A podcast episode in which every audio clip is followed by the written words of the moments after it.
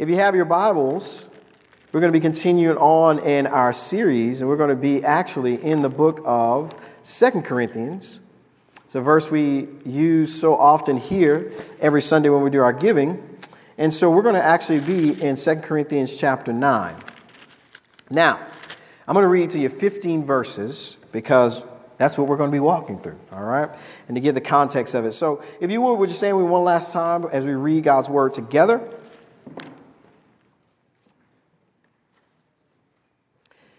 You don't have a Bible, you can look on the screen or you can pull up your smartphone. I'll be reading out of the Christian Standard Bible. And the word of the Lord says this to us Now, concerning the ministry to the saints, it is unnecessary for me to write to you, for I know your eagerness, and I boast about you to the Macedonians. Achaia has been ready since last year, and your zeal has stirred up most of them. But I'm sending the brothers so that our boasting about you in this matter would not prove empty, and so that you be ready, just as I said. Otherwise, if any Macedonians come with me and find you unprepared, we, not to mention you, will be put to shame in that situation. Therefore, I consider it necessary to urge the brothers to go on ahead to you and arrange in advance the generous gift you promise, so that it will be ready as a gift and not as an exhortation. The point is this the person who sows sparingly will also reap sparingly, and the person who sows generously will also reap generously. Each person should do as he has decided in his heart, not reluctantly or out of compulsion, since God loves a cheerful giver. And God is able to make every grace overflow to you, so that in every way, always having everything you need, you may excel in every good work. As it is written, He distributed freely, He gave to the poor, His righteousness endures forever. Now, the one who provides seed for the sower and bread for food will also provide and multiply your seed and increase the harvest of your righteousness. You will be enriched in every way for all your generosity, which produces thanksgiving to God through us. For the ministry of this service is not only supplying the needs of the saints, but also overflowing in many expressions of thanks to God because of the proof provided by, the, by this ministry, they will glorify God for your obedient confession of the gospel of Christ and for your generosity in sharing with them and with everyone. And as they pray on your behalf, they will have deep affection for you because of the surpassing grace of God in you. Thanks be to God for his indescribable gift. Father, we pray as we expound more upon your word you would challenge our thinking and our hearts towards generosity, and that, Lord, we, your people, will live in a way that would glorify you with all of our being. It's in Jesus' name, amen. You may be seated.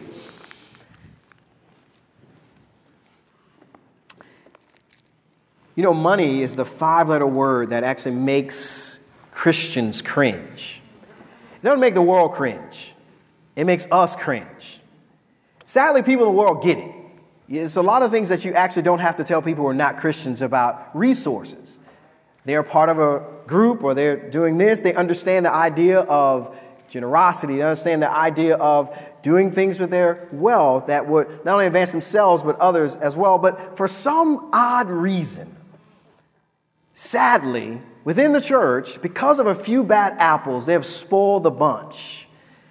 The Bible so clearly teaches about money, generosity, and wealth. In fact, Jesus was not afraid to address money, generosity, or material wealth. And we shouldn't be afraid to either. Just because you have a couple of jokers that take the idea of wealth and turn it on its head doesn't mean we run from it as biblical believers. We engage with it from the scripture, and that's what we're called to do. Jesus actually teaches us about material wealth. In fact, in Matthew 6, 19 to 21, he says this Don't store up for yourselves treasures on earth where moth and rust destroy and where thieves break in and steal, but store up for yourselves treasures in heaven where neither moth nor rust destroys and where thieves don't break in and steal. For where your treasure is, there your heart will be also. Greed, though, is a cancer to us. It's, it's to the Christian, it, it eats away at the re- reality of the joy that God calls us to. Greed says that life is all about me, it's all about what I can amass. But biblical generosity destroys the very back of greed. And it calls us to live a life with open hands and live a life to the glory of God. This is what the scripture calls us to. I want you to think about this God calls or uses normal people with normal means to accomplish extraordinary things for his kingdom. We're not talking about God calling only millionaires to his kingdom and then say, now I'm going to do all these things with people who have all this wealth. No, God uses normal people with normal means to accomplish extraordinary things for his kingdom. And as we walk through 2 Corinthians 9, I want to challenge all of us to grab a bigger picture of our generosity, a bigger view of our resources, a bigger view of our lives and money, that they're called to be used for his glory and the blessing of others. So, the first thing we see here in verses 1 through 5 is that our generosity is zealous and intentional. Our generosity is zealous and intentional. So often we think of the first century Christians and we think that they're immensely different than us. Now, while they have we have more technology and maybe we have some different cultural nuances, in the end, we're very similar because people have always been people. People will always be people. The very core of us, broken and marred, that needs to be redeemed by the finished work of Christ. And so we see the reality that all people are generally the, the same. And we find Paul writing this letter to the church at Corinth to not only correct uh, some unbecoming behavior that was happening in there, but we find him writing to them to encourage them to continue something they started, giving to the church at Jerusalem. Now, apparently, what happened was that there was a famine in Jerusalem. Now, all this stuff is going to tie in. This is why understanding the cultural, historical, and biblical context helps you to get a grasp, a bigger picture of what really the first century writer was writing. I want you to get what I'm saying here. He's writing this letter to a bunch of Gentiles. And he's telling these Gentiles, your Jewish brothers in the faith are now facing a famine. Now, even if you haven't been in church for a while, I'm going to key you in on a little something. In the first century back then, Jews and Gentiles did not mesh together. The Jews hated the Gentiles. The Gentiles hated the Jews. And now you're writing to me that I'm supposed to give my hard earned money to some folks that I don't even like? All because they're in Jesus? Oh, hold on now. Paul writes to them to finish something that they were excited about doing and he tells them that there are other churches that had jumped on to meet this need. The church at Macedonia, he tells them, they helped even though they found themselves in immense poverty. Now, I want you to notice something here. In the New Testament, anytime we find giving, it's always in relation to the finished work of Christ.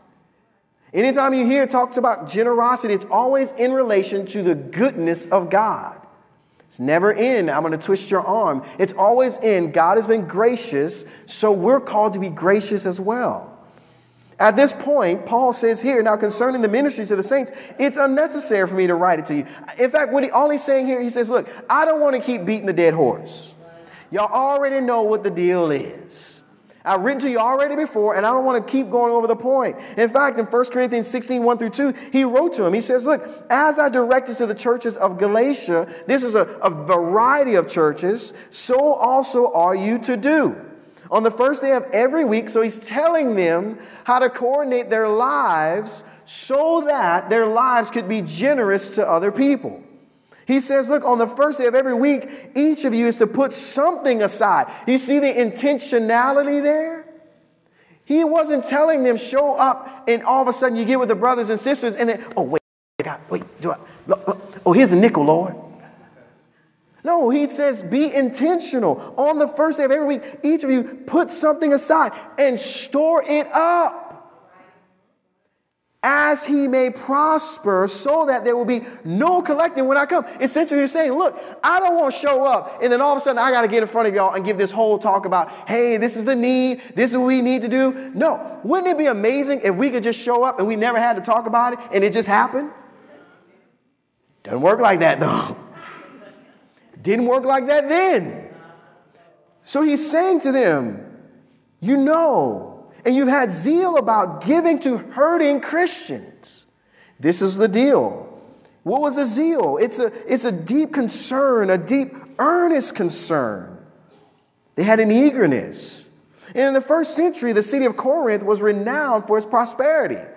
Although some believers were not wealthy, although not everyone was wealthy, the church as a whole possessed more than other churches. Paul is writing to a church that had means at that juncture of their lives to give and help other brothers and sisters who did not. This is the picture he's getting there. Now, Paul is writing to Gentiles to give generously to Jews. So he's not only encouraging them to be like Jesus, but he's also encouraging them to be countercultural.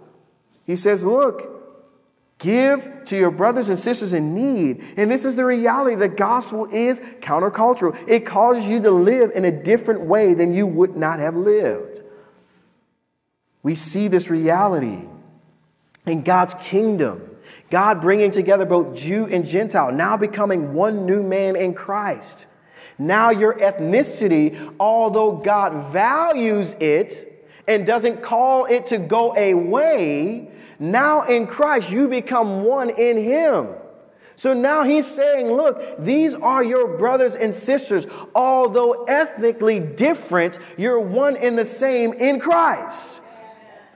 I want to tell you something. Let me key in on something. When I moved back here in 2014 to plant a church in this neighborhood, I had most of the churches that helped me and partnered with me and still partner with us didn't look like me. Ethnically, they were immensely different. But can I tell you something? They not only put it to work in their resources, they put it together in their feet as well. And some of us who are part of Connect Church already know how some of these folks have come in that don't look like us, but have given resources so that we could be a blessing to everyone around us. Then catch this they don't ask for anything in return. That beautiful kids area that's back there, that beautiful fellowship hall, we had somebody say, hey, look, you know what we're gonna do? We're gonna give you $30,000 to go towards that for the glory of God. You say, well, what's the strings attached? Nothing. We just do it because we love you. And because we love Jesus. Now, here's the thing I want you to take a step back. What if it was us doing the same thing for somebody else? Oh, I would love for us to say right now there's Christians or brothers in need, and we can just write it all out to them and say, you know what? Bless you. In this cultural day, right as Paul is writing, this first century culture was taught that wealth was meant to be gained and only spent and heaped on yourself. Yet the kingdom of God says it not only comes from God, the wealth that we have, but it belongs to God and it's to be used by God for his kingdom work. So he says to them, Look, I- have been bragging on y'all. I, have been telling you, for I know your eagerness and I'll boast about you to the Macedonians. I've been bragging on you guys, telling everyone how eager you are. And look what he says I want you to have this gift ready, not as extortion, a free gift of grace is what God has given us through Christ. When we place our faith and trust in Christ alone, it is a free gift because Jesus bore the wrath of God in our stead. When you look to Christ, you look to Him as the only sufficient Savior, and you receive from Him unmerited grace. You receive grace right there. You say, Jesus, I look to you. Forgive me of my sin. And He pours out grace liberally. Psalm says, he separates our sin as far as the east is from the west. He doesn't bring it back up again. Isn't that a beautiful truth? He pours out grace. His grace never runs out. The well is unending and it comes from Him when we place our faith and trust in Him. So Paul says, Look, I don't want this to be like some extortion that's happening. This is the idea of taking advantage of to exploit. But exploited on how? Based on this also, the covetousness and greed in your own hearts. All right, you see how this works? It's twofold. So you say, how in some of these churches, how are these people getting fleeced so much? Because covetousness works both ways. You have folks in churches that want to get wealthy, but disguise it as, I want to be generous. No, what you really want is to have your pad, it's, your, your pockets padded with cash. So what happens is you get under false teaching that tickles your ears and extorts you out of everything you have. So you have the other side too, other folks being taken advantage of because they want to be generous. It goes both ways. But Paul says here, your giving should not be in any kind of way an extortion that's happening. Think about this. I don't know anybody here unless you're the rare bird that loves paying taxes. Taxes are squeezed out of you. In a lot of real ways, they're extorted out of you. We give them like a turnip that's being squeezed with the juice out of it. You know why? There's zero joy. You can't tell me you find joy in paying your taxes. You might be glad you're able to, but there is no joy in that. This is what he's saying. Your giving should not be extorted. It's like the idea of buyer's remorse. Y'all know what that is? That's what he's saying. When you give, you shouldn't walk away and say, Man, I sure I should have held on to that money. now you may walk away saying, Man, I was challenged and I was stretched and I'm trusting God. But you shouldn't walk away saying, Man, I uh, ooh. You're being extorted. I would say this to you. If you're a guest with us today and you're part of a church that's like that, and you ever leave every Sunday and they're extorting you out of your money, they do five, six, seven offerings, go ahead and don't leave, okay? Just find somewhere where they're not doing that. No, he says you're not to be extorted. Generous giving is not a tax.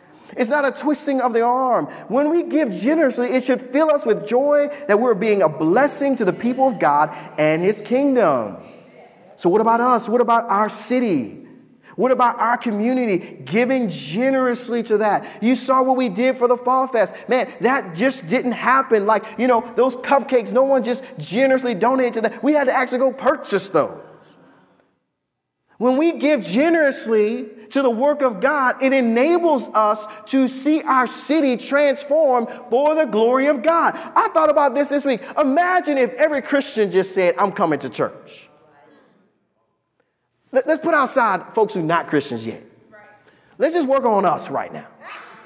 Imagine if every believer said, you know what? I don't care what the saints are doing. I don't care what this one doing. I'm going to worship the Lord together with the saints of God, and I'm going to give generous to the Lord. You know what would happen? Man, we'll be able to do amazing things in our city because why? All of us are on one accord seeing the need to help hurting people.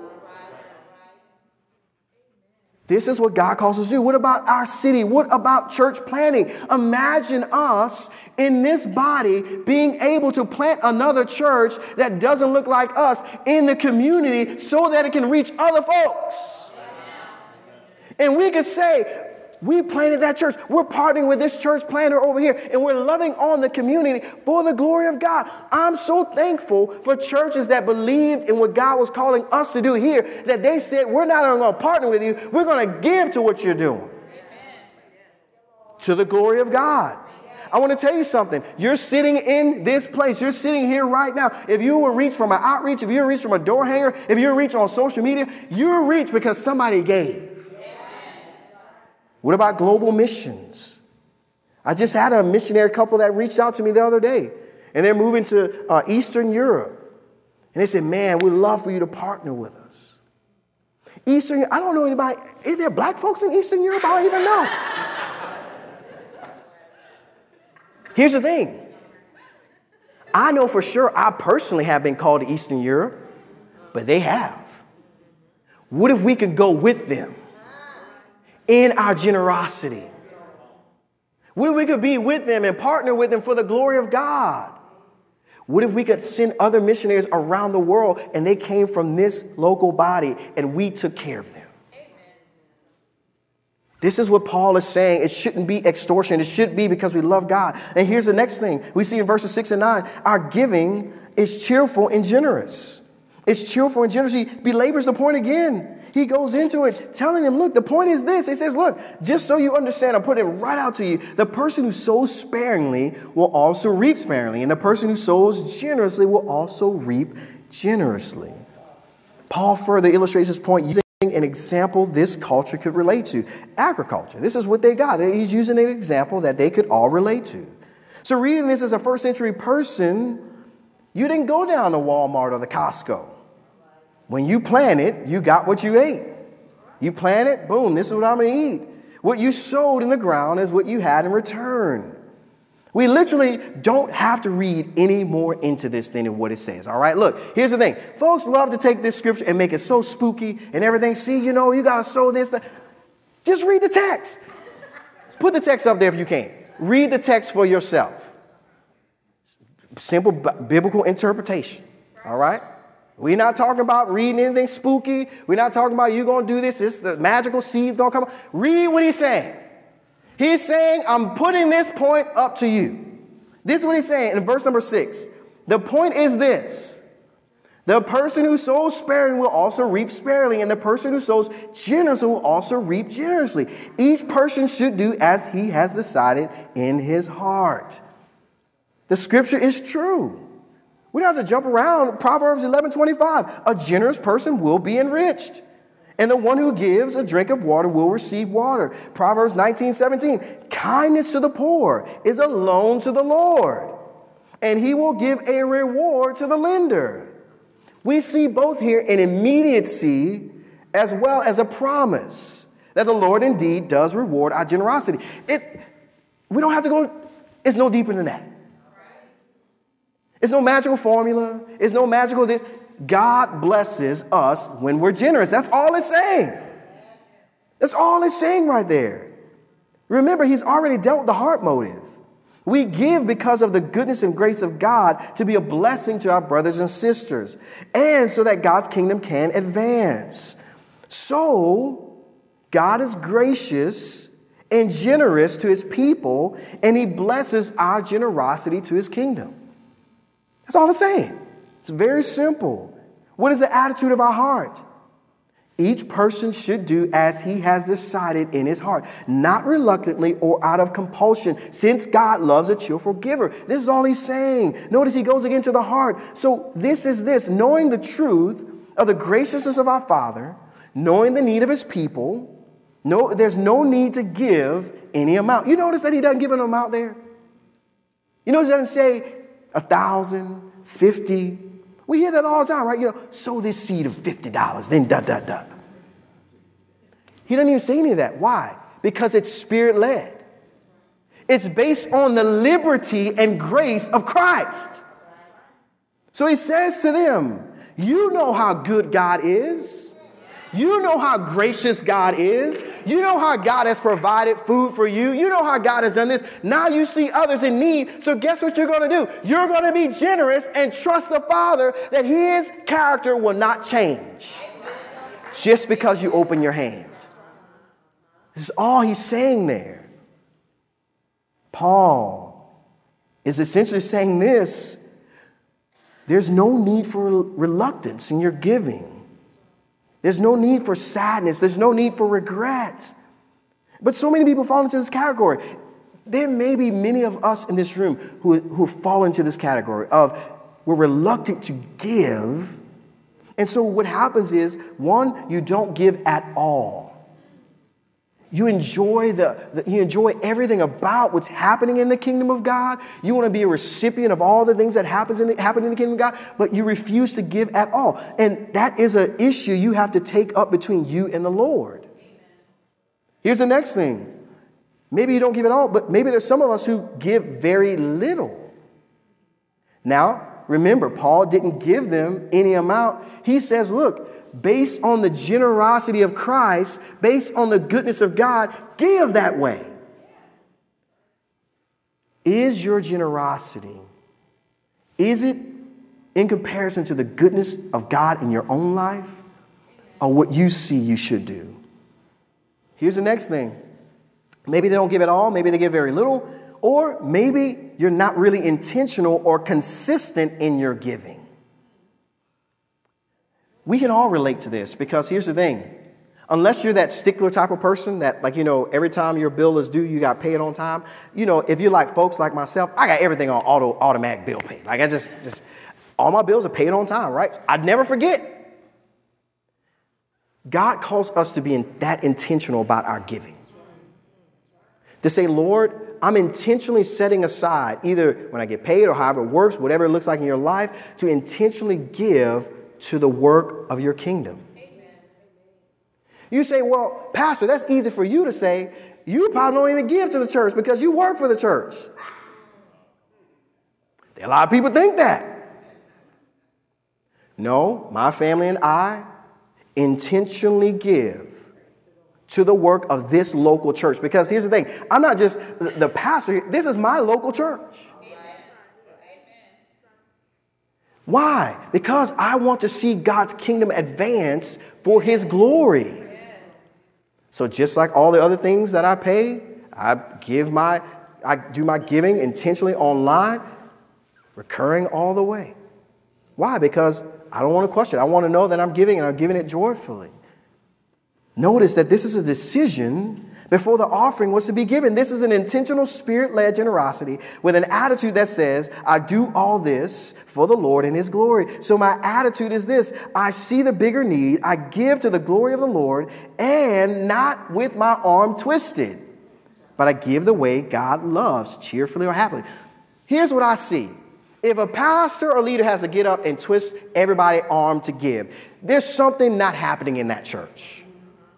Either one, the Spirit of God is not really moving among the people, or two, they're trying to fleece you out of some stuff. True Spirit filled believers should not have to have their arms to give to the kingdom work of the Lord. This is what Paul is saying. Here's the next thing our giving overflowing with grace. It's overflowing with grace. Look as we come to the, the last half of these verses, and God is able to make every grace overflow to you, so that in every way, always having in every, everything you need, you may excel in every good work. Often we can wonder, Lord, if I'm generous, what's going to happen to me? If I'm generous, but He answers. He says, Look, you will have what you need. God is able to make every grace overflow to you. A reluctance to give can often be rooted in a lack of trust in the provision of the Lord. Also, it's the idea of needing to hold on for comfort and security. If we're honest, if we check a lot of our hearts, we love our comforts more than generosity. God never tells us to give to the point where we will suffer in our homes, right? Actually, I don't even know why I address that because most Americans, we don't suffer with this at all, all right? Unless you're in a real unbalanced church. No, God never calls you to give to where your home. No, take care of your home. Make sure your family's taken care of. He calls us to steward what He has blessed us with. What does He mean that every grace, that spiritual and material, God is able to pour out upon each of us? We can't pass up this verse so that in every way, always having everything you need, you may excel in every good work. The having all you need is the idea of self sufficiency. Not, not like the American idea of self sufficient, like I'm going to give enough money and then I'm going to be, I don't need anyone else. No, this is the idea of interdependence, a dependent on the Lord and your brother or sister in Christ. My needs are met by the Lord so I can help others. One commentator put it this way God will provide the means to be generous, that one can sow liberally in the confidence that God will bestow a liberal harvest. Now, we don't know how God will do it. God comes through in all sorts of different ways. We trust God. In Isaiah 55 and 10, it talks about the promise of God to his people to provide for their needs. And we see the reality of verse 11 in Isaiah 55. What God promises in his word will come to pass. We trust in the Lord. So, this is the reality that we don't have to be afraid, but we can trust the Lord for everything we need. Why should we be afraid to live as generous as possible? To the glory of God. Whatever that looks like in your life, to His glory. Why? Because He provides all our needs. I love this last part. As we come to the close, our very last point, our generosity advances the kingdom of God. Our generosity advances the kingdom of God. Look what he says. You will be enriched in every way for all your generosity, which produces thanksgiving to God through us. For the ministry of this service is not only supplying the needs of the saints, but is also overflowing in many expressions of thanks to God. Our thinking can often be immensely small when it comes to God's kingdom. Can we really fathom that God is working both here in New Orleans, but also in Cape Town, South Africa? Can we fathom that God is working and saving Muslims all over the world, but also saving folks right here in our neighborhood? God is a global God. God is a universe. God is in control of all things. And sometimes our view of what God is doing can be limited, but God is at work all across the world. I want you to think about this. We're all at different stages in our life. This is what the church looks like. We're all at different stages. Some of us are just starting our journey. Maybe you're in high school, maybe you're in college. Maybe you're out of that and you're a young professional right? And you're like, man, I don't have much. Maybe you're married with kids and you're like, man, you know, these kids are expensive and all this kind of stuff. Maybe now you're empty nesters and you're like, man, okay, finally, man, we get to do whatever we want to do, right? Or maybe you're, you know, one of our seasoned folks who have wisdom and insight, and you've seen some things. No matter where you find yourself on the road where God has you, that at every stage and every age, God calls normal people with normal means to accomplish extraordinary things for his kingdom. This is what the Corinthian church looked like. Folks of different backgrounds, folks of different uh, economic means coming together for the glory of God. We see generosity does benefit us. It, we're enriched by the Lord. We're enriched morally, spiritually, and physically. But the Bible says that right then, in that verse, verse 12 and 13, that we also see others benefited. Others are giving thanks to God for your generosity. You say, How, Pastor? I don't see that. This, this is just far. Everybody touch the pew in front of you. You sitting in that pew because somebody 50 years ago gave so you could sit there. Amen. You know those doors you pull on? You see this building? All this is paid for? Somebody was generous enough before any of us were in the picture to give so that we could sit right here. When you sit there and give praise and thanks to God while your kids are being loved on in the nursery, all that, somebody gave generously so that we now could give thanks and praise to God for His goodness. Amen. Now, I want to ask the question what is the next generation going to say about us? Amen. I mean, I want us to really think about it because here's the thing. What is the next generation that lives in the city of New Orleans while we have breath in our bodies and after we're dead and gone? What are they going to say about the Christians who lived and worshiped here in this body? Are they going to say, man, we didn't even know they existed? What about brothers and sisters who are being persecuted in Uzbekistan and Iran and all these different places?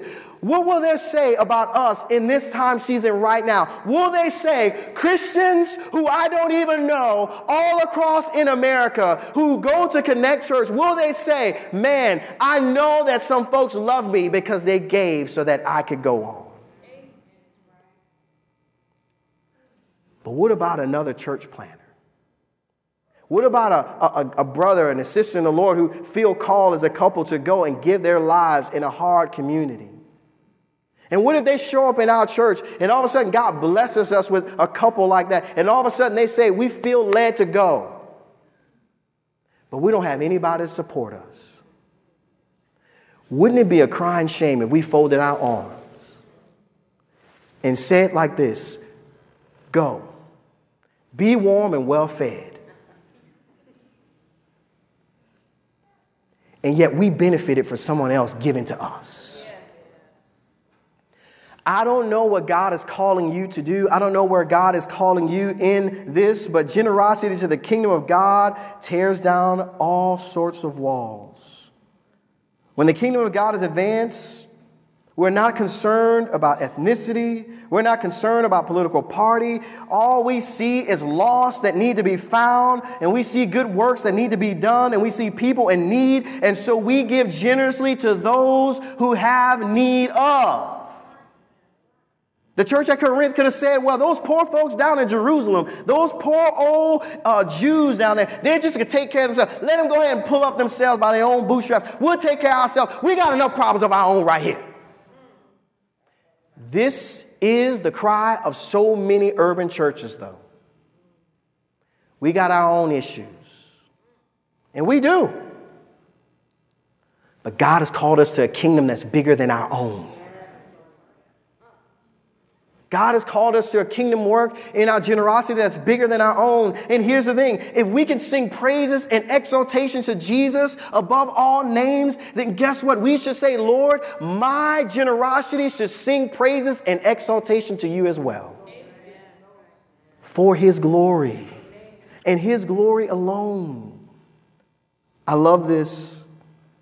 In 2 Corinthians 8 2, it says this during a severe trial brought about by their affliction, talking about the Macedonian church, their abundant joy and their extreme poverty overflowed in a wealth of generosity. I want to tell you something. You really want to see the Spirit of God move among a people? You say, well, isn't it about the gifts? Isn't it about people being falling out and running around and doing backflips? Can I tell you something? That's emotion. You want to really see the Spirit of God move among us? You want to really see the Spirit of God change us? Let there be some repentance. Some going to your brother and saying, I'm sorry. Giving cheerfully to the work of the kingdom of God. That's when you know God's Spirit is working. And here's what Paul is saying He's saying to them, Look, there are others who will give glory to God because of your generosity. Does our generosity reflect what we truly believe about the gospel of Jesus Christ? Does it reflect our worship of Him? The question is this it's not how we follow through on generosity when times are lean, it's how we follow through when things are prosperous. Things are great. This is the question for us. You say, well, if I was prospering, then I would give generously. Yeah, what has God given you to use for His glory? I want to wrap it up this way. He says in the very last part, thanks be to God for His indescribable what is this indescribable, indescribable gift? Well, here's the thing it's, it's salvation, it's the grace of God, it's the, the mercy of God. And salvation doesn't just change our position with the Lord, it changes the very disposition of our hearts. It causes our hearts to overflow with thankfulness and generosity to the Lord because of his goodness towards us. So instead of hoarding, instead of being greedy, we desire to give away freely. When was the last time you gave in such a way that said, Thanks be to God for his indescribable gift? So, what's our next steps as we close? I want you to get your phone out, get a pen out. This is between you and the Lord, right?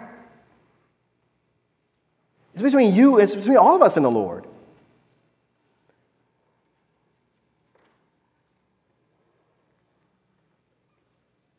Want you to think about this. Who gave so you could hear the good news? I mean, there was somebody along the line that gave generously so that somebody else could reach you with the gospel. Maybe the church you were going to, maybe the, the, the person who was a part of a ministry. Here's the next one How is God challenging your view of generosity? What is a change you want to see in our community? The change you want to see in our state, in our nation, in our world? God's kingdom advancing in that way. Here's the last one. What is God challenging you to do? This is between you and the Lord. Maybe some of us are not giving anything.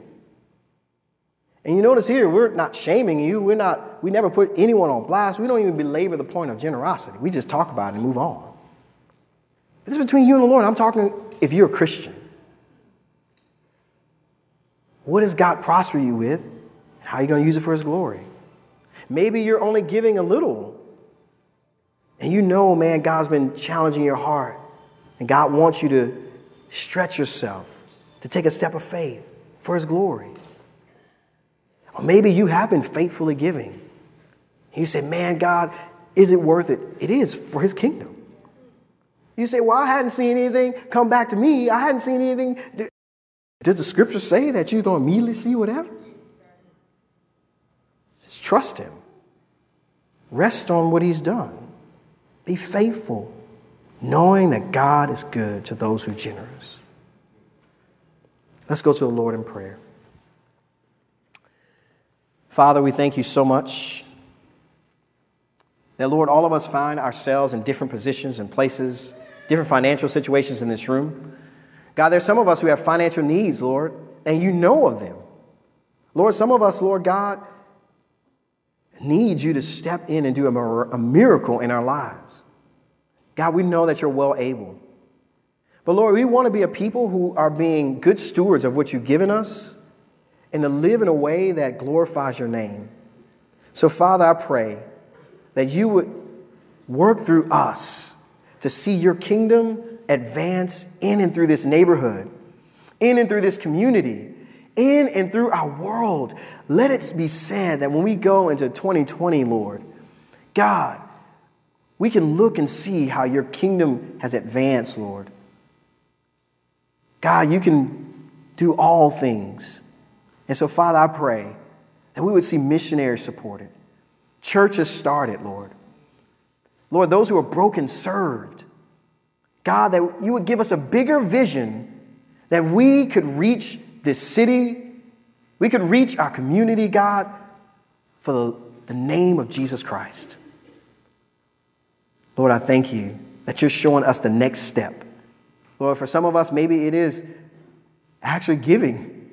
For some of us, maybe it is going back to the Lord and asking Him to show us what we need to do. Whatever it is, God, lead us and guide us for your glory. It's in Jesus' name. Amen.